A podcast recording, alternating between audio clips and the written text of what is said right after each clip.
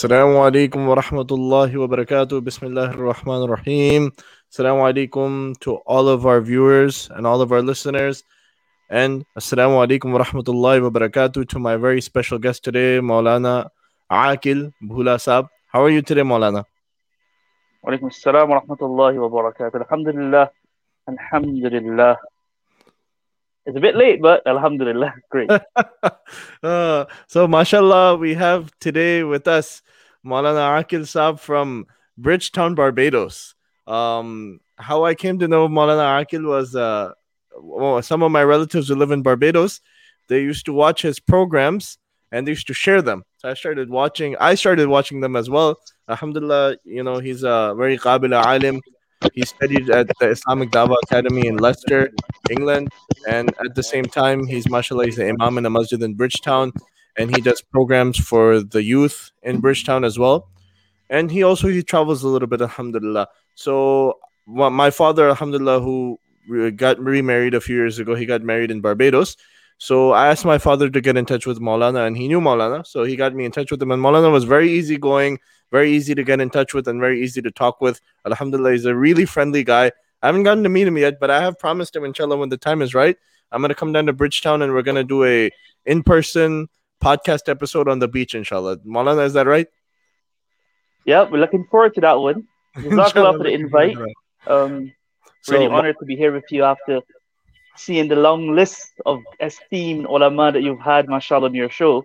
And pray that Allah subhanahu wa ta'ala makes this show a success and um, you know, inshallah it grows from strength to strength and inshallah, Inshallah. many people benefit. Actually today, um Hafiz Saab, uh when I sent out the the the poster, you know, one of one someone said Subhanallah is on Apple um streaming, I think it is, um Spotify and it goes on the works, mashallah. Yeah. So it's like Alhamdulillah, the reach is there, and you do your bit. Inshallah, Allah Subhanahu wa Taala will, um, like in the case of Sayyidina Ibrahim alayhi you know, you go and do your adhan, Yeah. leave the rest to me. So Inshallah, we hope the same for this and for your future programs as well. Alhamdulillah. Alhamdulillah. Maulana, would you like to let us know a little bit about yourself? Anything I've left out? No, no, no, you've covered it. I've covered it. Okay, so today we decided to cover the topic, which is a, a tricky topic. Um, in our society and in our culture, a lot of times it's considered a taboo topic the impact of adultery on society. And uh, this was on a list of topics, and mashallah, Maulana Aakil, he chose this. It's a very important topic. Um, in current society and in these times, it should be talked about because adultery is very prevalent cheating on your spouse is very prevalent in these societies and it's very easy to hide it. So, Jazakallah khair, Maulana, for coming on to talk about it. Can you let us know a little bit about this topic, why you chose this topic, and why is this topic so important to talk about? I'll be honest with you. Um, Alhamdulillah, I, I think last year, year before, um, for a couple of bayans that I was doing for Jumu'ah, I did some, you know, basic research, and so I had a bit of information gathered. So that's why I guess it's one of the easier topics that you suggested. But along with that, along with that, I think it is a need to discuss, and especially since um, the previous weeks, I think um, you've had masturbation discussed at some length by Mufti Sahib. Yeah. And mashallah is a really good discussion. Um, and then last week you had pornography. Yes. So this was the eventual lead up. Um, that was the lead up to this topic. And- And on uh, Monday, we have Mufti Naif Saab, Mufti Naif Patel. He's going to be talking about tarbiyah of children and family planning. mashallah, so great. So it's a continuation, alhamdulillah. right. So one of the important things I think was that um, one sort of the basic reason, as you just suggested as well, I just mentioned, um, the amount of uh, we're in a over sexualized or we call it hyper sexualized society. That's what we're in now. Um, there's actually a hadith that Rasulullah sallallahu alaihi wasallam mentioned that for every person there's a portion of zina, right? And before I continue, I just want to make mention of um, sometimes you may hear me just say zina, or sometimes throughout this, uh, during this talk you may hear me say fornication and adultery. Now, I just want to make mention that there's a bit of difference between two of these from a Sharia aspect. Um, when we say fornication, usually uh, we mean someone who is unmarried and having a illicit relationship. That is fornication. And adultery is a married person being involved in extramarital affair. The reason um, that this difference has to be explained is that, inshallah, as we, we um, discuss further on, there is a bit of difference regarding, there's a bit of difference about the hudud and the punishment for each. And, you know, when we say zina, we talk about it in the more normal, you know, the average sense of, of, of the word. So the hadith mentions that for every person there's a portion of zina.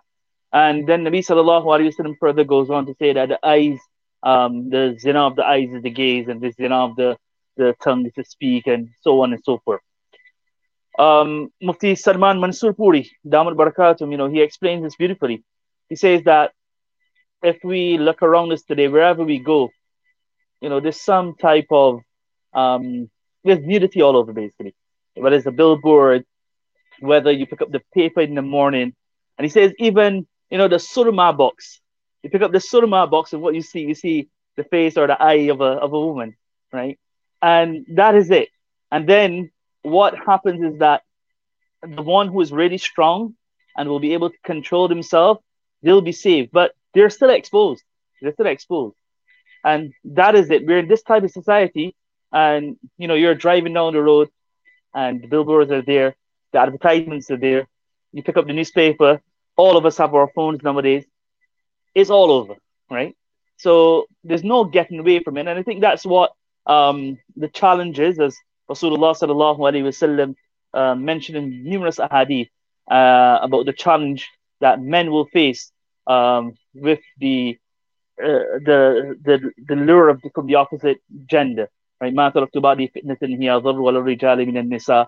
That have not left behind a fitna or a trial that is more dangerous for men than that of women. Right? Um, so that's one of the reasons that this topic is very important because it's there, right? The just that desire, the outside everywhere you go, the temptations are there.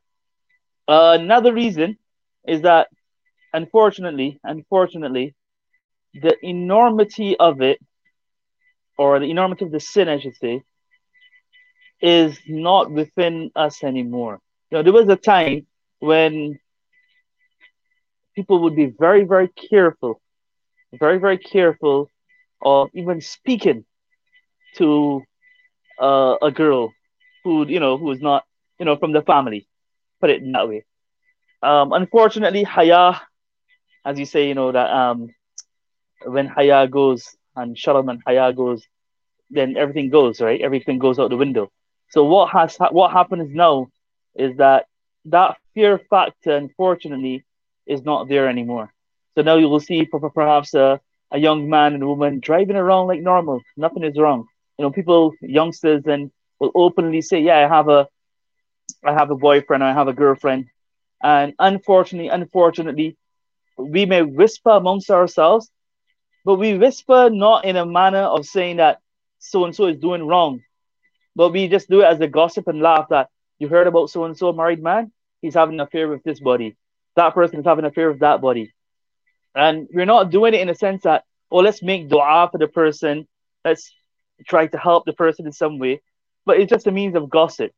So unfortunately, the enormity of the sin is the lessening by the day. I guess that's one of the signs of Qiyamah as well as from the signs that Rasulullah sallallahu alaihi wasallam mentioned regarding the coming of the last day is that zina will increase. And also another reason why I think it's essential to speak about it is that unfortunately the means of zina have now become much more easier, right? You know, back in the day, um, I guess when we were growing up, uh, if you had to talk to a to a if you wanted to talk to a girl, it was either the telephone. There were no cell phones back then, right? So it was either the telephone, and then I guess the generation before us would have been passing notes. Now, subhanallah, you know, it's there. And it's not only the young people, it's also the old people as well.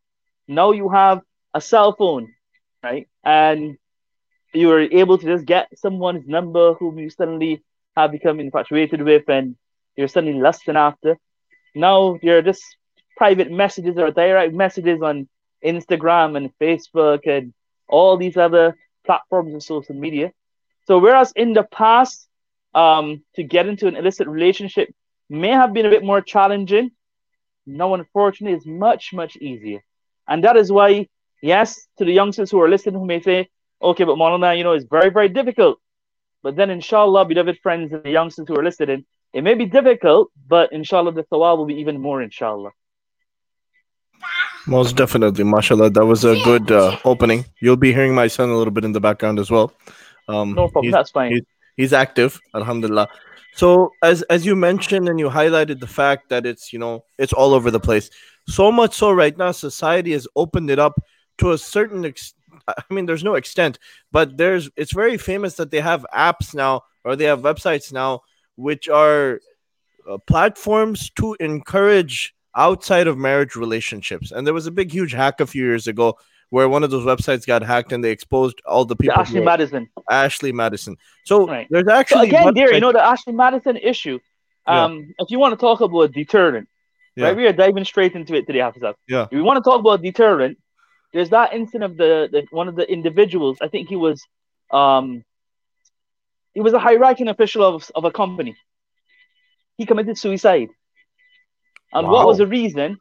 The reason was he was found out. His name was on the list of people. So to save himself from the, you know, from the from the eyes and the taunts and the ridicule of society, to face himself from having to face his wife and family, he went and committed suicide. So wow. I think that should right away that's a deterrent. Yeah. That and and it's not even today that, I don't oh, think he was even Muslim, right? I'm not sure. I'm not sure. Okay. But yeah, but many Muslims were also found out. Yeah. And that you know today we can say we are hiding behind these things yeah behind these um these um these walls of yeah. secrecy. But all of us know like um may Allah protect our stream tonight and all the nights. But if we lose our power now everything goes right? And one of the things i always um, emphasize and explain to the youngsters especially is that don't think that what we are sharing secretly is not being recorded. Even yeah. when we delete that message. No, one yeah. one parent um a few days ago, he's a doctor and he, mashallah, he was telling me, he was saying that he knows of an in- individual who paid a large sum of money to a professional who was able to go and hack into his daughter's um, WhatsApp and was able to read all her messages, all those deleted and you know everything. So we may think that we're the ones who is doing something and no one else knows but there's someone out there or there's some server out there is all being stored.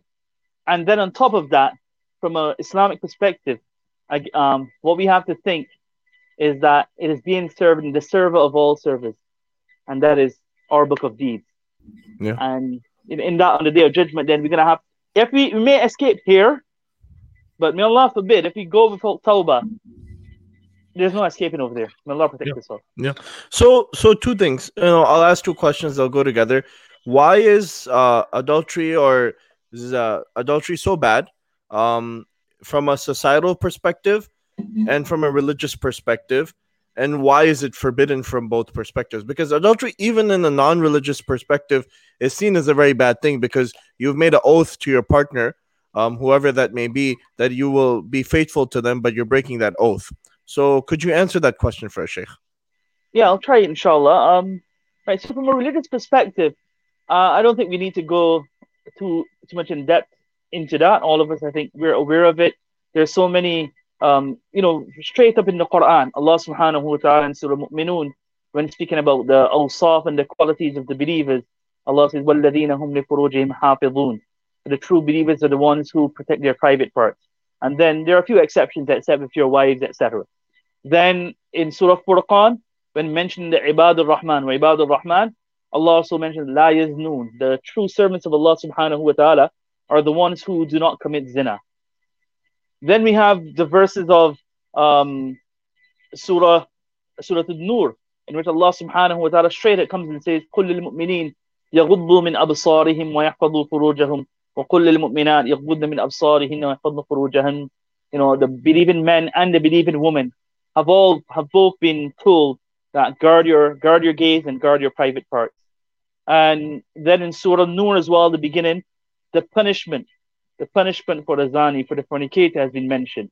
And Islamically, as I as I um, alluded to earlier, you know, the fornicator, the one who is unmarried, it's been mentioned that there are five hudud, or you can if or you can say six hudud, what we call punishments that the Sharia has fixed, that they may be so hated or so detested that Allah subhanahu wa ta'ala himself has fixed these punishments. And one is for the fornicator, that there's a hundred lashes, and another is for the adulterer, adulteress, and for that is stoned to death.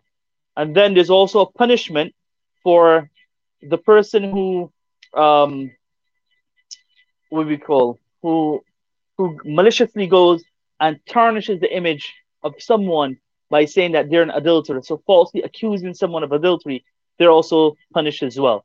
So the Quran, you know, by telling telling us that there's a hundred lashes for that person who's committed fornication, or you're stoned for that which called what, what we call rajam for being an adulterer or adulteress.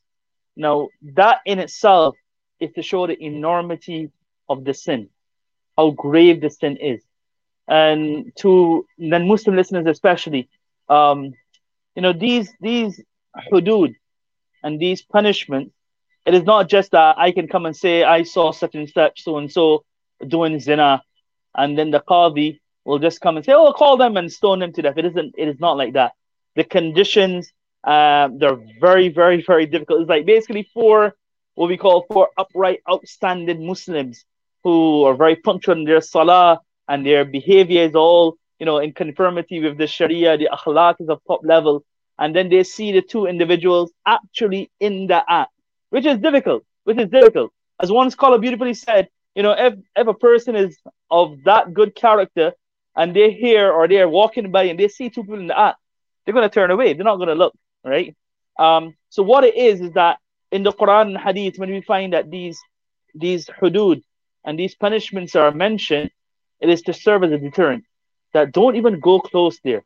Yes, there are other things that if somebody actually goes and says to the Qadi, I saw this person, and that person, and they're holding hands and walking together, and I know that they're not husband and wife in an Islamic state. Of course, we can't do that in Barbados and America or wherever else. Uh, we just can't go and issue the verdicts that beat someone. No, we can't do that, right? Um, but in in uh, Islamic state, the Qazi then will call and it's due process, right? And one thing I found really amazing as well is that look in the time of the Sahaba, the Sahaba and the Sahabiyat who were um, stoned or or or um, lashed, that was by confession. That was by confession, and even confession has also certain rules behind it as well.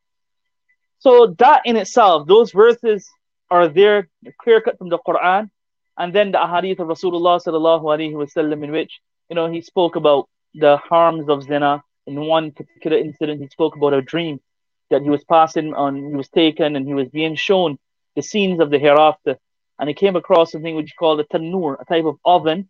The the the top was small, and then as he went down, it was much more wider.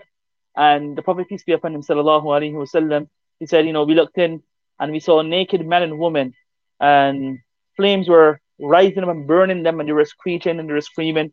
He said, I asked the angels that accompanied me, who are these? Who are these? And they said that these are the people who are um, committing zina. These are the men and women who are committing zina. Um, also, I think one of the hadith that we should all keep in mind is the, the narration in which Rasulullah sallallahu alaihi wasallam says, "La yazni zani hina yazni mu'min." That a believer does not commit zina and he's a believer, right? The zani, he's not committing zina in the in the condition that he's a believer. And other narrations speak about this that at that time, iman comes out of his heart. May Allah Ta'ala protect us. One narration mentions that it is as if he has taken off his shirt. Basically, you're taking iman out. So, just as a point of um, caution for all of us, just imagine, may Allah protect us all, but we find ourselves in that in that state, and we gotta really reflect and think that at this moment, may Allah forbid, if my if my soul departs, you know, I'm not going to be this in the state of iman. So that in itself, those are ahadith in which there are grave warnings. There are many other ahadith on that, and you know, we we can look into some any any other lectures. Inshallah, will um any lectures you know on YouTube, and so we can search up and you'll find you'll find numerous ahadith on this topic. from a societal point of view as well, um, every religion and every culture thinks about um, zina as being bad. Um, that's why, you know, as you said, um, any religion when when the the those the worshippers and the, uh, the practitioners of that religion when they get married, and especially if we take from a Christian perspective, um, you know, it's for better or worse, for in times of health or illness, um, prosperity or or difficulties, and these are these these all form parts of the vows that we're gonna be together forever, and that's it. And that's why so every every every individual understands that. Um, and what's happened now is that yes, we have this free spirit movement, this freedom of everything. That why should it be bad? Why should it be bad? If you have a consenting man and a consenting woman, but again, we say, and I think Sheikh Yasir Qadhi I mentioned this very um, beautifully. He says that think about it. We just can't go and eat everything and say everything is good for our stomach. Right? There are certain things that are good. There are certain things that are not good. We don't just go and say everything is good, so I'm just gonna gorge myself and just fill my stomach with everything that I want. We don't do that. So similarly, um, human intellect alone will tell us as well that there are certain things that are good and there are certain things that are bad. And on this, if I can just um, draw your attention to a statement of Hakim Akhtar Sahib, rahimahullah ta'ala. He says that, and this is for us as Muslims to really reflect upon, he says that every sin, every sin that has been um, taught, taught to us as a sin by Allah and His Messenger sallallahu alaihi wasallam, that in itself is evil for us as a human as well. It is not just that from a religious perspective, it is wrong. But when Allah says stay away from something, that means stay away from it because as a normal human being, it is wrong. It is wrong. It is not going to help you in any way. So um yeah, that's it. I I was with some individuals who are from the um, Universal Peace Federation. So um, these individuals, they subhanallah, they have they have the concept of the sanctity of marriage. So they, they have different beliefs and whatever, etc. But what amazed me was their concept of marriage as well. It's quite similar to how we have in certain things that there should, there should be no courting. And they even go to the extent that the person in charge he cho- chooses partners for you. So the the, the I don't know if we'd even accept that. I, right, exactly. So I'm just showing because what happens is that sometimes, you know, we have like Muslim youngsters, especially, will come and say, but we're not even allowed to date. We're not even allowed to have a relationship before marriage. So, you know, subhanAllah, when, I heard this from the lady and she was, and she had her husband with him, uh, with her, so he said, um, me and my husband, we were there and uh, the priest um, he looked at us, he looked at my husband, and he said, "You and you," and he paired us up together, and that was it. And then they had to do like some forty day type of um, what we would probably call it, league something, etikaf, something like that. And then after that, they were married, and alhamdulillah, they're. So then I was saying, but do you do that for your children as well? She said, no, no, no, I'm not going to do that for my children. And then there was a young young lady who was from that group. So I said, um, is that how your husband's going to be chosen as well? He said, no, I'm, I'm going to choose my own husband. But, but still, what happens is that even amongst them is this thing of celibacy before marriage. There should be no intimacy whatsoever. And I'm, I'm not sure about the American schools, but I can remember going to school and even sometimes now as well. Um, constantly, there are these programs and these individuals will be visiting schools and talking about, you know, um, protect yourself from uh, unwanted teen pregnancies, um, you know, being the celibacy bandwagon, we're going to save ourselves from marriage, all of these things. So society on the whole understands that um, premarital as well as um, extramarital um, intimacy is not something that is good. It's not something that's good at all. I see. So one of the things which you mentioned was you were talking about the punishments, and it, um, I think a while ago, Mufti Yusuf, who came on a, a month and a half ago, we were talking one time about the punishment, and he was explaining to me. he said that these punishments are so severe, and the the way for somebody to prove that somebody's actually involved in the sin of zina is so hard. He's like it's basically a deterrent more so than the actual punishment being given out. Yeah. Um. What was that? that that's what it is because you can't. I think from from my recollection of it is that you have to actually prove that the two individuals were involved in the act. Yeah. All right. Um. So, for example, if you go to the Qadi and they said you have to have four upright, outstanding, you know, Muslims, all of these other conditions about those people who are um, taking the claim to the Qadi, to the Islamic yeah. judge.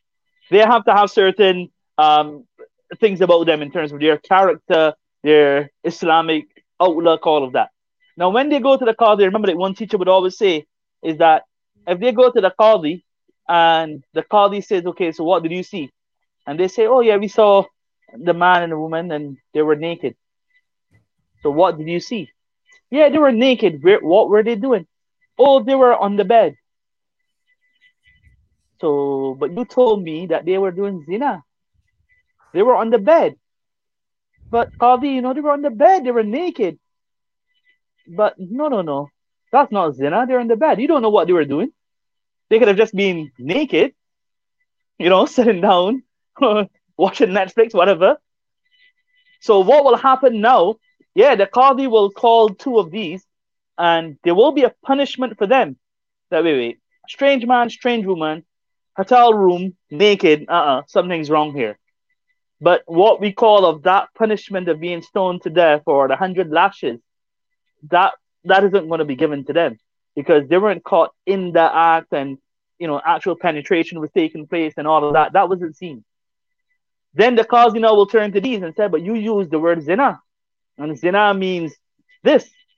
So now they can be lashed as well. So it's a deterrent. It's a deterrent wow. more than anything else. Okay. So the next, you know, the next set of questions is um, what does adultery do to a marriage and how do we stay away from it? Well, as I mentioned earlier, the statement of Hakim Akhtar Sahib rahimahullah, that anything that's, that's impermissible is, is bad right? And adultery, that's why um, you look on any website, any website, any family website, and they all speak about it. Adultery, number one, you know, more usually it will cause an end to the marriage, right? Or even if someone repents, say say the husband or the wife, whoever's doing it, whoever's perpetrating may Allah protect all.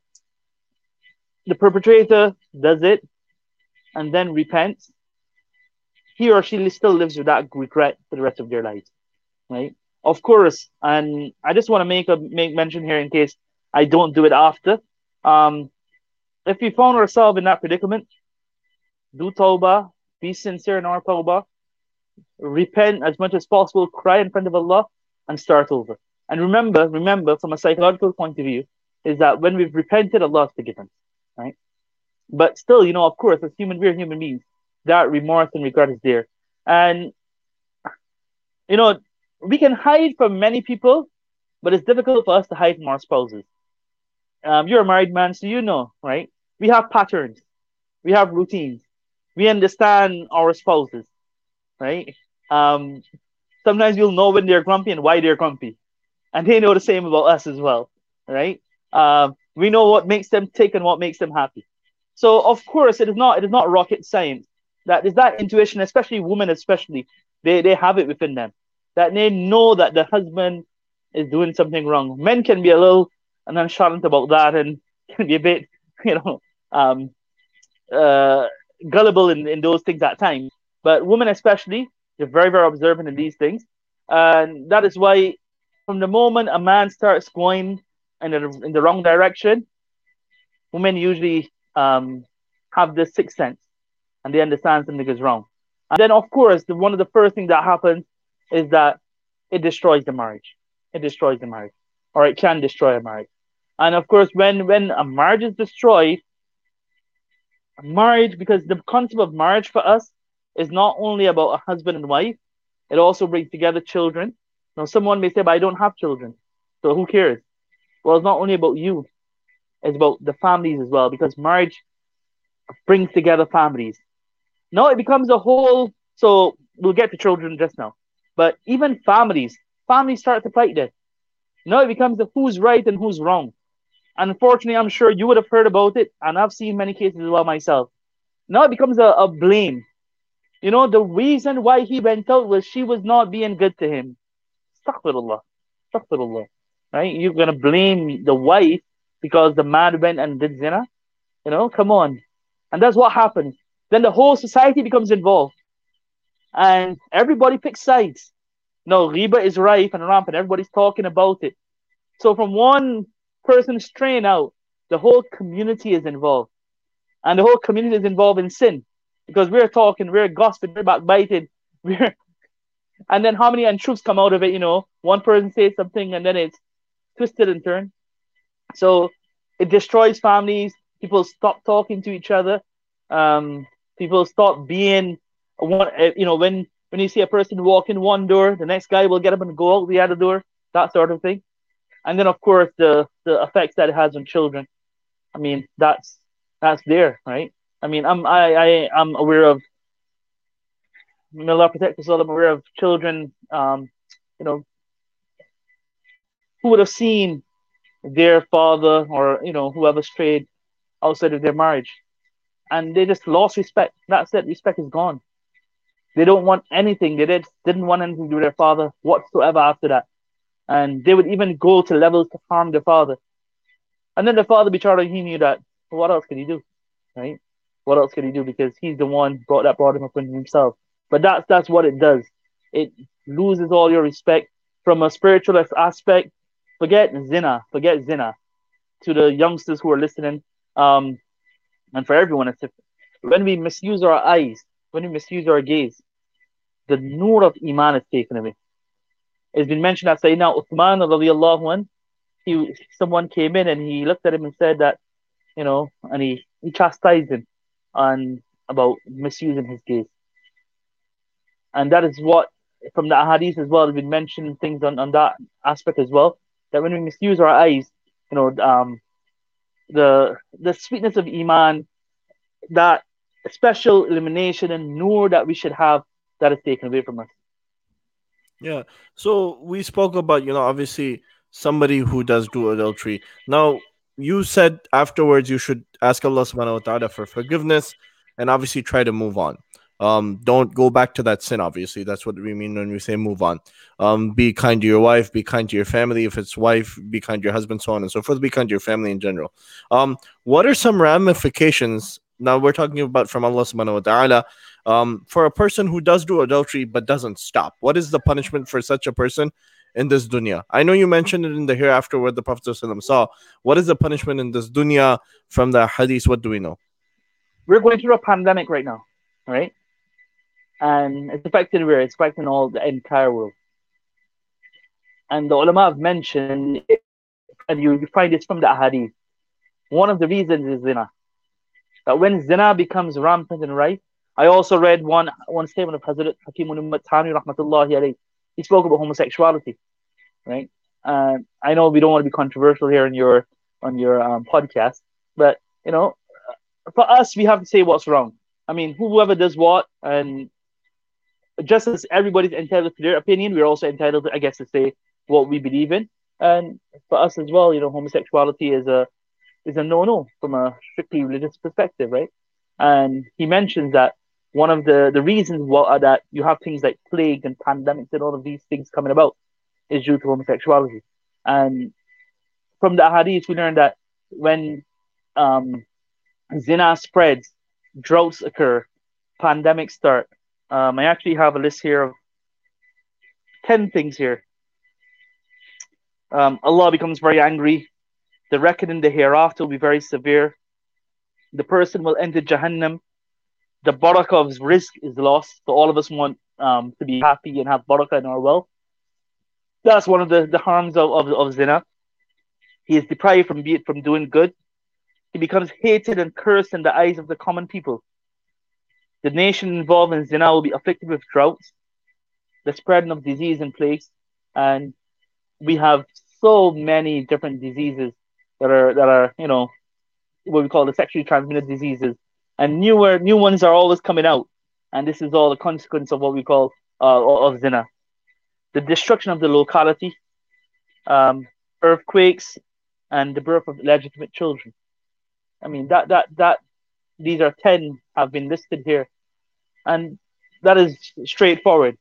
So, as you've mentioned rightfully, that it is not only our um, hereafter, but also the destruction starts in this very world. Allah protect us all. How can a couple aid each other, a husband and a wife aid each other to keep away from zina? And I know before the podcast, um, we spoke about this how you encourage people, husbands and wives, to stay happy with each other from a spiritual, mental, physical perspective. So, what can a couple do to stay away from adultery to help each other stay away from adultery? Like one of my friends, he sent me an article where it was talking about drinking some uh, some supplement which helps a person out in the bedroom, so on and so forth. So, what are some some things which you suggest to help a couple stay away from uh, adultery? So, Alhamdulillah, what, see the, the beauty of Islam, the beauty of Islam is that Allah subhanahu wa ta'ala has granted us the best and the most perfect of systems. Right? You know, in other religions and other cultures, um, sex is a taboo. Right? Sex is a taboo. Um, so much so that if you, you know, if you sit down and read uh, medieval literature, it talks about, um, uh, and when, when they talk about the the obligations upon a woman, it's all about oh the woman should be there at the service of the man, and they, they the way that the way that they portray sex and intimacy is portrayed as a very very bad thing, as something that's nasty that that don't do. Don't commit. Don't don't don't have. Don't know. Stay away from it. Um, it's like as if it's a necessity, but is a nasty necessity, right? If you if you get what I'm saying. Allah subhanahu wa ta'ala subhanahu wa ta'ala is the best and the most complete of these, right? The complete system, the most the system, the total moderation. Rasulullah sallallahu alaihi wasallam over and over emphasized that the way we look at intimacy is totally contrary to what other um, cultures and religions um, they look at it. For us, you're rewarded, right? You're rewarded. And remember, Rasulullah sallallahu alaihi wasallam when he addressed the youngsters, Ya Mashar Shabab, that oh um, youngsters, if you're able to get married, then get married. So right away, he puts the ball in their court. That you know their temptations. So we understand we're being realistic, and Subhanallah, Rasulullah sallallahu alaihi wasallam was very, very realistic. He's being realistic. Um, if you you you've come to that age now, the temptations are there. So if you can marry, marry. If you can't marry, then hold fast to you know keep fast, keep keep rosa. And then Nabi sallallahu alaihi wasallam also um, some very what we call uh, these guidelines that he gave. If you're standing on this, you know, he saw the Sahaba stand by the sides of the road. He said to them, you know, don't stand here. He said, but O Messenger sallallahu alaihi wasallam, we don't have anywhere to go. We have, you have to stand here. Allah's Messenger said, okay, then give the road its right. And one of the things he mentioned, guard your gaze. So again, he's telling, he's informing them, okay, if you have to do it, but then guard your gaze. So protect yourself, and then when you're able to get married, you get married. Now, once you get married, now you have what is called a halal outlet. You have a halal outlet. And Allah subhanahu wa ta'ala grants you reward. Rasulullah sallallahu alayhi wa sallam, he told the Sahaba that is sadaqah, you're rewarded for having um, fulfilling your, your, your, your sexual needs. And the Sahaba were quite amazed at this. So the sallallahu alayhi wa sallam said to them that he asked them that, what do you think then if someone does it in a haram way? So they said he'll be punished. He said, so then, if you do it in a halal way, you're rewarded. Allah's Messenger went of saying that you take a morsel of food and put it in your wife's mouth, you get the reward of, of, of sadaqah. You're rewarded for this, right? Um, Nabi sallallahu alaihi wasallam explained about intimacy and how a man should be should be with his wife and the, what, what we would call foreplay and afterplay and all of these things. They've been explained in the in the ahadith. So Rasulullah sallallahu alaihi wasallam stressed and you know he he explained all of this to us. So zina, uh, sorry, um, intimacy is not taboo or should not be a taboo subject, right?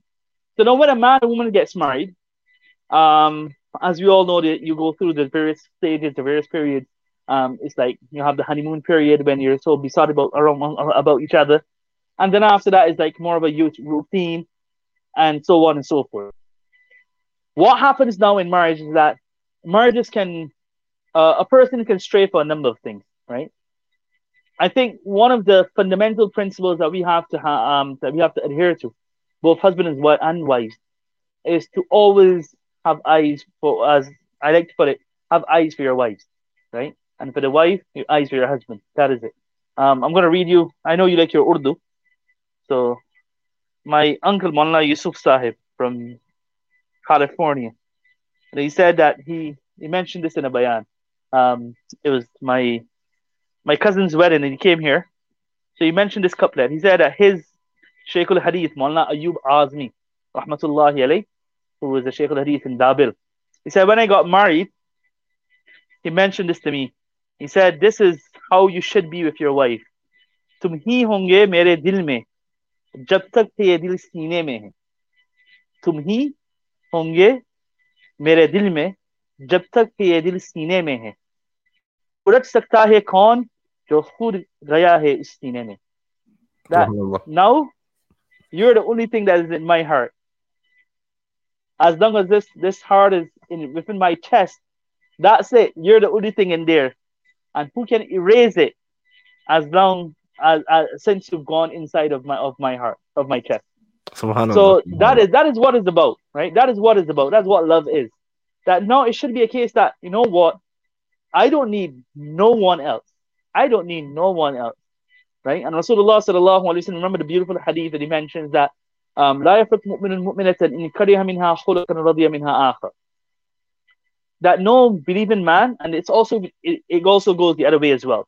That no believing man or no believing woman should um, hate their spouse. If they if there's one thing about them they don't like, then there's so many other things, right? And then the incident of Sayyidina Umar that someone came to complain to him about their wife, and when he got to the Amir al-Mu'mineen's house, the wife of Amir al-Mu'mineen was shouting at him. So he turned and went. Amir al-Mu'mineen called him. He said, "What's happened?" He said, "You know, um, I, two of us are in the same boat. Both of us have the same problem. So then he said, you know, Ghassala, Tabaka, Khabbaza, you know, the famous story, you know, she washes my clothes, she she bakes my bread, she prepares my food. And then most of all, Sitnu Baini Ubain now. She's that that she protects me from falling into the falling into the fire. Right? So that is the, the concept that we should have that now we're married, that's it. That's it. It is me and my wife. It is me and my wife. You're my everything. And, and the Akabir, um, I tweeted this yesterday as well. But then Maulana Masihullah Khan Sahib Rahmatullah he mentioned that if a person he only has eyes for his wife and he only looks at his wife, right? I mean as a source of lust and pleasure and he doesn't move around anywhere. Allah grants him, Allah takes him to the stage of what we call the wilayat. Allah makes him one of his friends. So that should be our attitude to it. That I'm going to protect my eyes because this is the first this is the first step, right? This is the first thing um, as it says in, in Arabic, there was a really uh, nice saying that um, it starts with a gaze, then Fabtisamun, then a smile, Fakalamun, the Faliqa'un.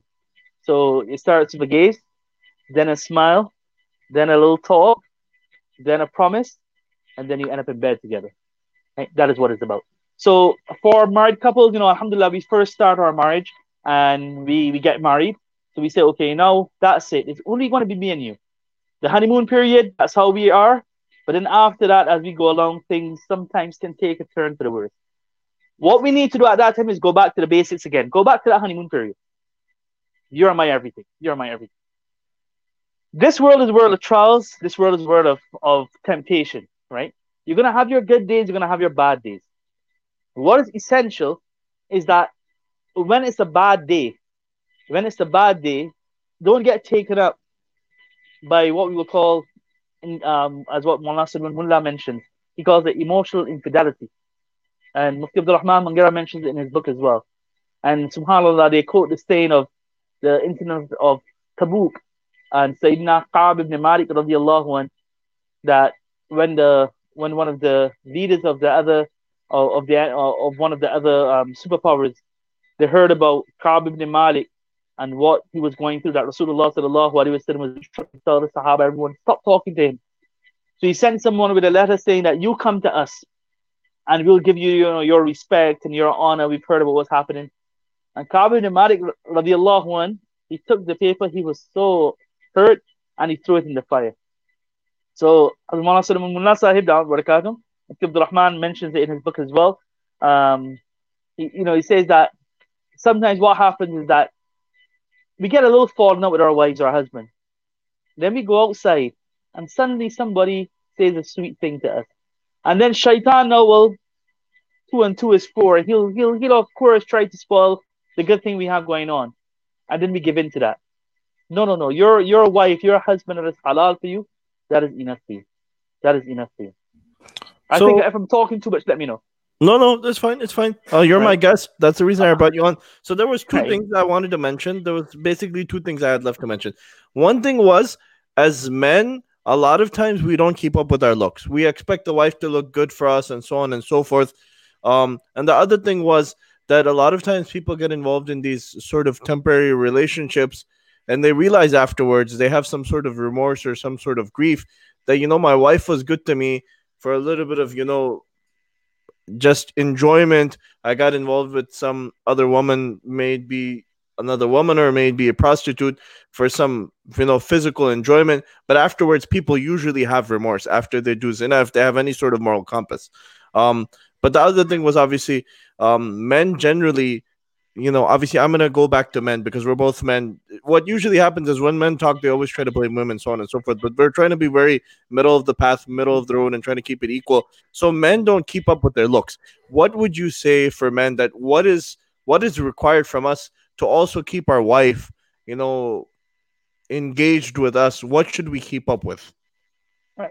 So the same thing. You remember that there's a statement of Sayyidina, I think Abdullah ibn Umar, Abdullah ibn Mas'ud, and which he says that I like to beautify myself. This is how I like would like my wife to be, right? Um, we can't, you know. So to get to that point, let's go. Let's talk. Let's let's make it a little broader, if you don't mind, right? This also this all comes into what we call intimacy. And intimacy is an integral part of a healthy marriage. Integral part, right? There's no there's no two ways about it, right? Rasulullah told us get married, right? And that's the way. That's the way it is, right? And that desire all of us have. And desire, we have to remember desire is also in both men and women. That is why if a woman is not being um, satisfied properly, that can lead to a lot of um, emotional distress as well um, you know, psychologists and they actually state that sometimes if, for example, a woman is not able to orgasm, that can lead to psychological problems. And that is something that as men, we have to understand, right? We have to understand that when it comes to women, right? Rasulullah said, instructed us about these things.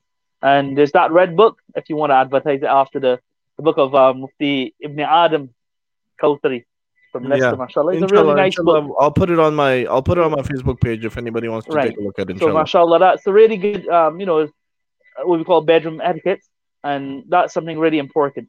So what you can do, what you can't do, etc.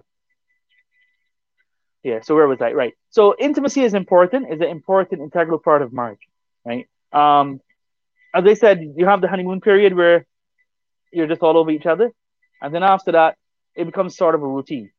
But we have to understand both of men and women. As I said, we're in this hypersexualized environment. We all have needs. And if you're not going to get it from home, then of course you're going to go, may Allah protect us. But then if you're mischievous and you're not, you know, a person of taqwa, then you're going to go somewhere else, right? You're going to go the first woman or first man to give you um, a little attention. You're going to want to go and um, derive pleasure from that little attention, right? Um, so what is essential? Rasulullah sallallahu alaihi wasallam, you know, he mentioned in one narration that if you, perchance, you know, your gaze falls on some some person of the opposite gender, and they look good to you, right? And they create that desire in you, then go home to your spouse, go home to your wife, because she has what she has, right? And Allah has given you that legitimate way. As I said, if he if he starts by us con- um, controlling our eyes, no matter how um, beautiful anyone else may be, to us, our wives will always be the most beautiful. and I'm sure sometimes perhaps um, you would have seen as well, and we see it, right? Sometimes there's a person who has the most beautiful woman at home, beautiful wife at home, and then you see this guy, and the person he is going around with is not even half as beautiful or half as good, you know, good looking as the halal spouse that they that, that they have at home. And the reason is that you know Allah then takes away that beauty uh, uh, um, from his eyes and places it in what he considers to be beauty. So the rest of the world is laughing at him, and he's just making a fool out of himself, right? So the the first thing I think is the radiate truly we have to guard our eyes. Then um, you have to understand both husbands and wives the needs of each other, and what we call the intimate needs of each other. Um, in a marriage, as I said, a marriage can have its ups, ups and downs. Spontaneity is also something, being spontaneous and and so on. Um, there's also times that perhaps you have to, you know, what we call a scheduled uh, a scheduled intimate moment, especially if it's the case that you have um, a lot of children and it becomes difficult. Because what what can happen sometimes is that when a, you know a husband and wife who have um, who have many children, sometimes it can become, become an issue that when can we get a private moment?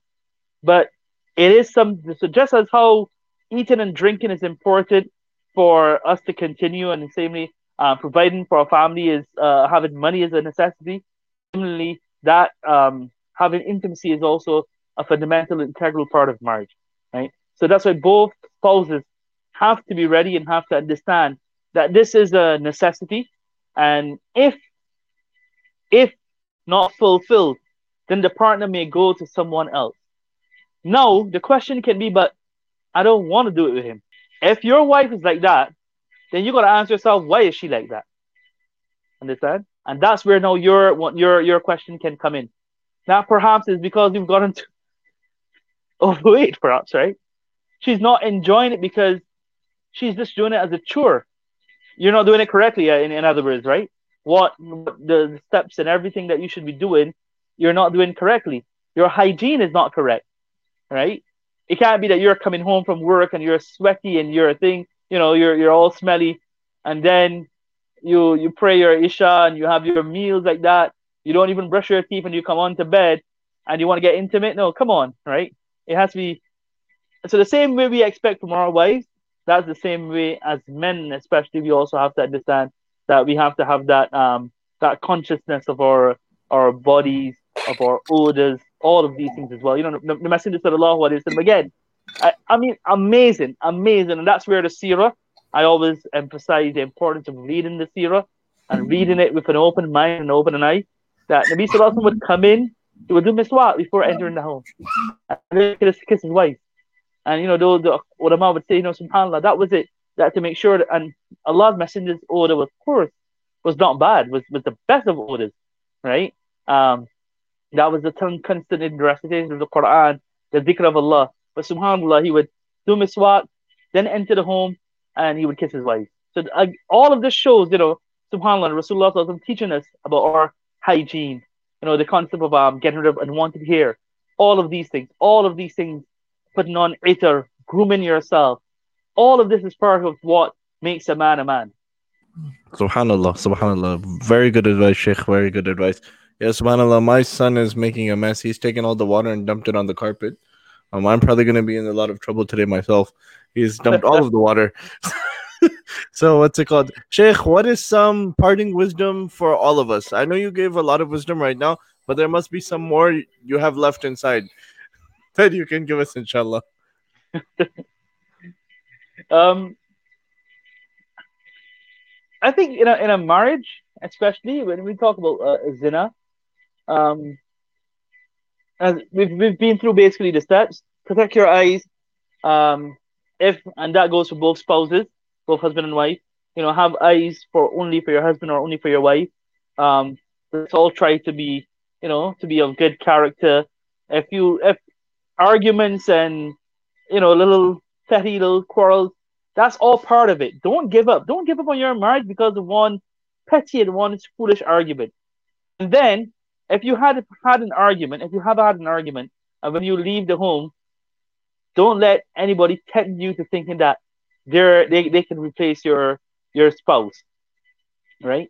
Um keep up Uh, so keep, you know, your your outlook, your your upkeep is important. Still having a what we will call an active, intimate life is also important. And if perchance, and this um, I hope, I hope I I'll say, um, if perchance you know that you're suffering in that aspect in terms of your intimacy, seek help. Seek help. I mean, there there are reasons sometimes why maybe a wife is hesitant to have to be intimate. It can be something psychological from maybe a Allah protect, you know, some childhood trauma or whatever the case may be. So if you've got to seek help, seek help, seek professional help in this regard, right? Um, so these are things that will will will keep the will keep will keep the the um, protect each um, individual from from going astray. And most importantly, most importantly, we're human beings, and we have to interact with the outside world. And in our interaction, in our interaction, we will come across um, the opposite gender. There's no two ways about it, right? Um, if you don't mind me saying, Steve Harvey, I gave this and had some people were laughing at me when I said it, right? No, Steve Harvey, you know Steve Harvey, an American guy. So Steve Harvey mentioned that he mentioned, don't ever think that a man can ever be friends with a woman. No, there's no such thing as that, right? That can't happen, right? Because men are men, right? Men are men. No matter if they say, oh, just a platonic friendship. No, no, no, we're just friends. That concept is un-Islamic as well. That concept, you can't be friends. Okay, that we've got to push that out of our mind. And as I said, we live in a realistic world. Um, when you're working, you come across in your in your daily work, how many times you'll you'll come across the opposite gender. Myself as an imam as well, how many times am I going to come, across? There's hardly a person in this world who can say I've never come across uh, the uh, a member of the of the of the opposite sex. So then, how do we interact? That is where it comes down to our interaction. And I think Mufti Abdul Rahman Mangera, he sums it up perfectly and brilliantly in his book here. He talks about the four P's. He says professionalism, be purposeful. In other words, ensure the conversation is not idle chatting. Um, polite, so we have professionalism, one P. Um, purposeful, that the conversation is not idle chatting. Be polite, so you're not going to be causing offense and being rude either. Keep it public. Don't get yourself in a situation that is only two of you in a room where you're sitting down, right? You know, this Me Too movement has brought about many of these um these principles or directives that if you're sitting in a room and a female employee comes in, make sure the door is open. I mean, these are Islamic teachings, right? So, Don't so you know, one thing a, interesting is yeah. the the the former vice president of the United States, Mike Pence, is a very religious Christian guy. Um, right. and he said, "I never have dinner alone with a woman. My wife is always there." So that was that was very impressive about him. Obviously, yep. in politics and politicians, as you covered earlier this week when you came on the Burhan program, politicians and politics is a dirty game. We're not talking about that. We're just talking about a very small aspect of how he said he would never have dinner alone with a woman. Even though he's not that's Muslim, it. he's Christian. He has it. morals. That's it. No, So these are these are. That's why I said that any person who's worth his salt, you know, they they understand that these are principles that that will make a person better and make community better. So the Me Too movement has brought about these things. And these are Islamic principles. You know, don't don't don't um, don't a man and a woman should not be together in, in privacy. All of these things. So um so as I said, we have to interact right? We're living in a in a world in which there will be interaction. But then, as Mufti Saab, and this is from the book Handbook of a Healthy Muslim Marriage, a brilliant read. Um, if you can get it, hold of it, uh, that's something that's really good. It, it Mufti covers from um, marriage and family life in Islam, preparing for marriage, what to look for in a spouse, even things about um, divorce, custody, intimacy, all of these things, right? So really good book. Um, I, I would advise couples to to really have a read about it. And another thing, and I think I'll close on this, is that if you find yourself, um, if you find yourself straying, stop, reconnect, and if you've got to seek help, seek help. And when I'm talking about seeking help, if you have to speak to, sometimes it may be speaking to an elder brother, it may be speaking to the imam of your masjid. It may be speaking to, to, to a sheikh, whoever, whoever you feel, you feel comfortable with. but don't perpetrate the sin, right? Get yourself out of that situation. And you find that there's a certain work colleague who has, who's caught your eye, and you can see that both of you now are going down that path, and your conversations now become more flirtatious and so, then you got to stop it. You know, you straight away. There's, there's there's no other way about it. Of course, in a polite way, etc. But you understand what you have to do. And then, as I said, you go back to your wife. If you have to take some what we call mentorship, or we call in, in the field of tasawwuf, you speak to a sheikh, you go to your imam, inshallah, he'll be able to help you. Go to someone will be able to put some, you know, we say put some sense in you in Barbados, in Barbados we say that, or put some sense in you, put some sense in your head. So you go to the individual, inshallah, they'll be able to talk to you. But, and may Allah forbid, may Allah forbid, if any of us have ever fallen prey toward tempta- to the desires and the temptations of shaitan, sincerely repent, make some tawbah, make some istighfar, and start again. And on this note, you know, that's why Rasulullah sallallahu alaihi wasallam, you know, he sought protection. Allahumma afidisi burning, afidisi summary, all of these things. Um, Allahumma kfini bi halalika and haramik, wa agnini bi fadlika min siwak. Allahumma sahir qulubana min al-nifaq, wa amalna min al diya wa lisinatana min al-kadhib, wa a'inna min al-khiyana. These are our prophetic supplications. Of course, only Allah can protect us. So that's why, you know, even before we get go go to work, oh Allah, I'm going in there. Oh Allah, you blessed me with a wife, a lovely wife. Oh Allah, protect my heart, protect my eyes, protect my gaze. And you seek protection, inshallah, Allah Ta'ala will protect us all. Subhanallah. Jazakallah khair, Maulana. Thank you for your time. Um, I was gonna bring you on to talk about cricket or something, but you know, inshallah, in the future. Next time, next time, when India play, Pakistan, you're a Pakistani, right? You, you know, you like Pakistan, so Oh, yeah, Pakistan. When West Indies plays Pakistan next. what is that? Not India, because then two, two of us will won't discuss that one. inshallah, inshallah, next time. But Jazakallah khair for your time. Jazakallah khair to your family for allowing you to give this time. And really, I really appreciate you openly talking about this topic because I know this is a topic that really needs to be discussed openly. But at the same time, um, a lot of uh, a lot of scholars, rightfully so, I'm not going to blame anyone, rightfully so, are afraid to talk about it because of there's a lot of backlash.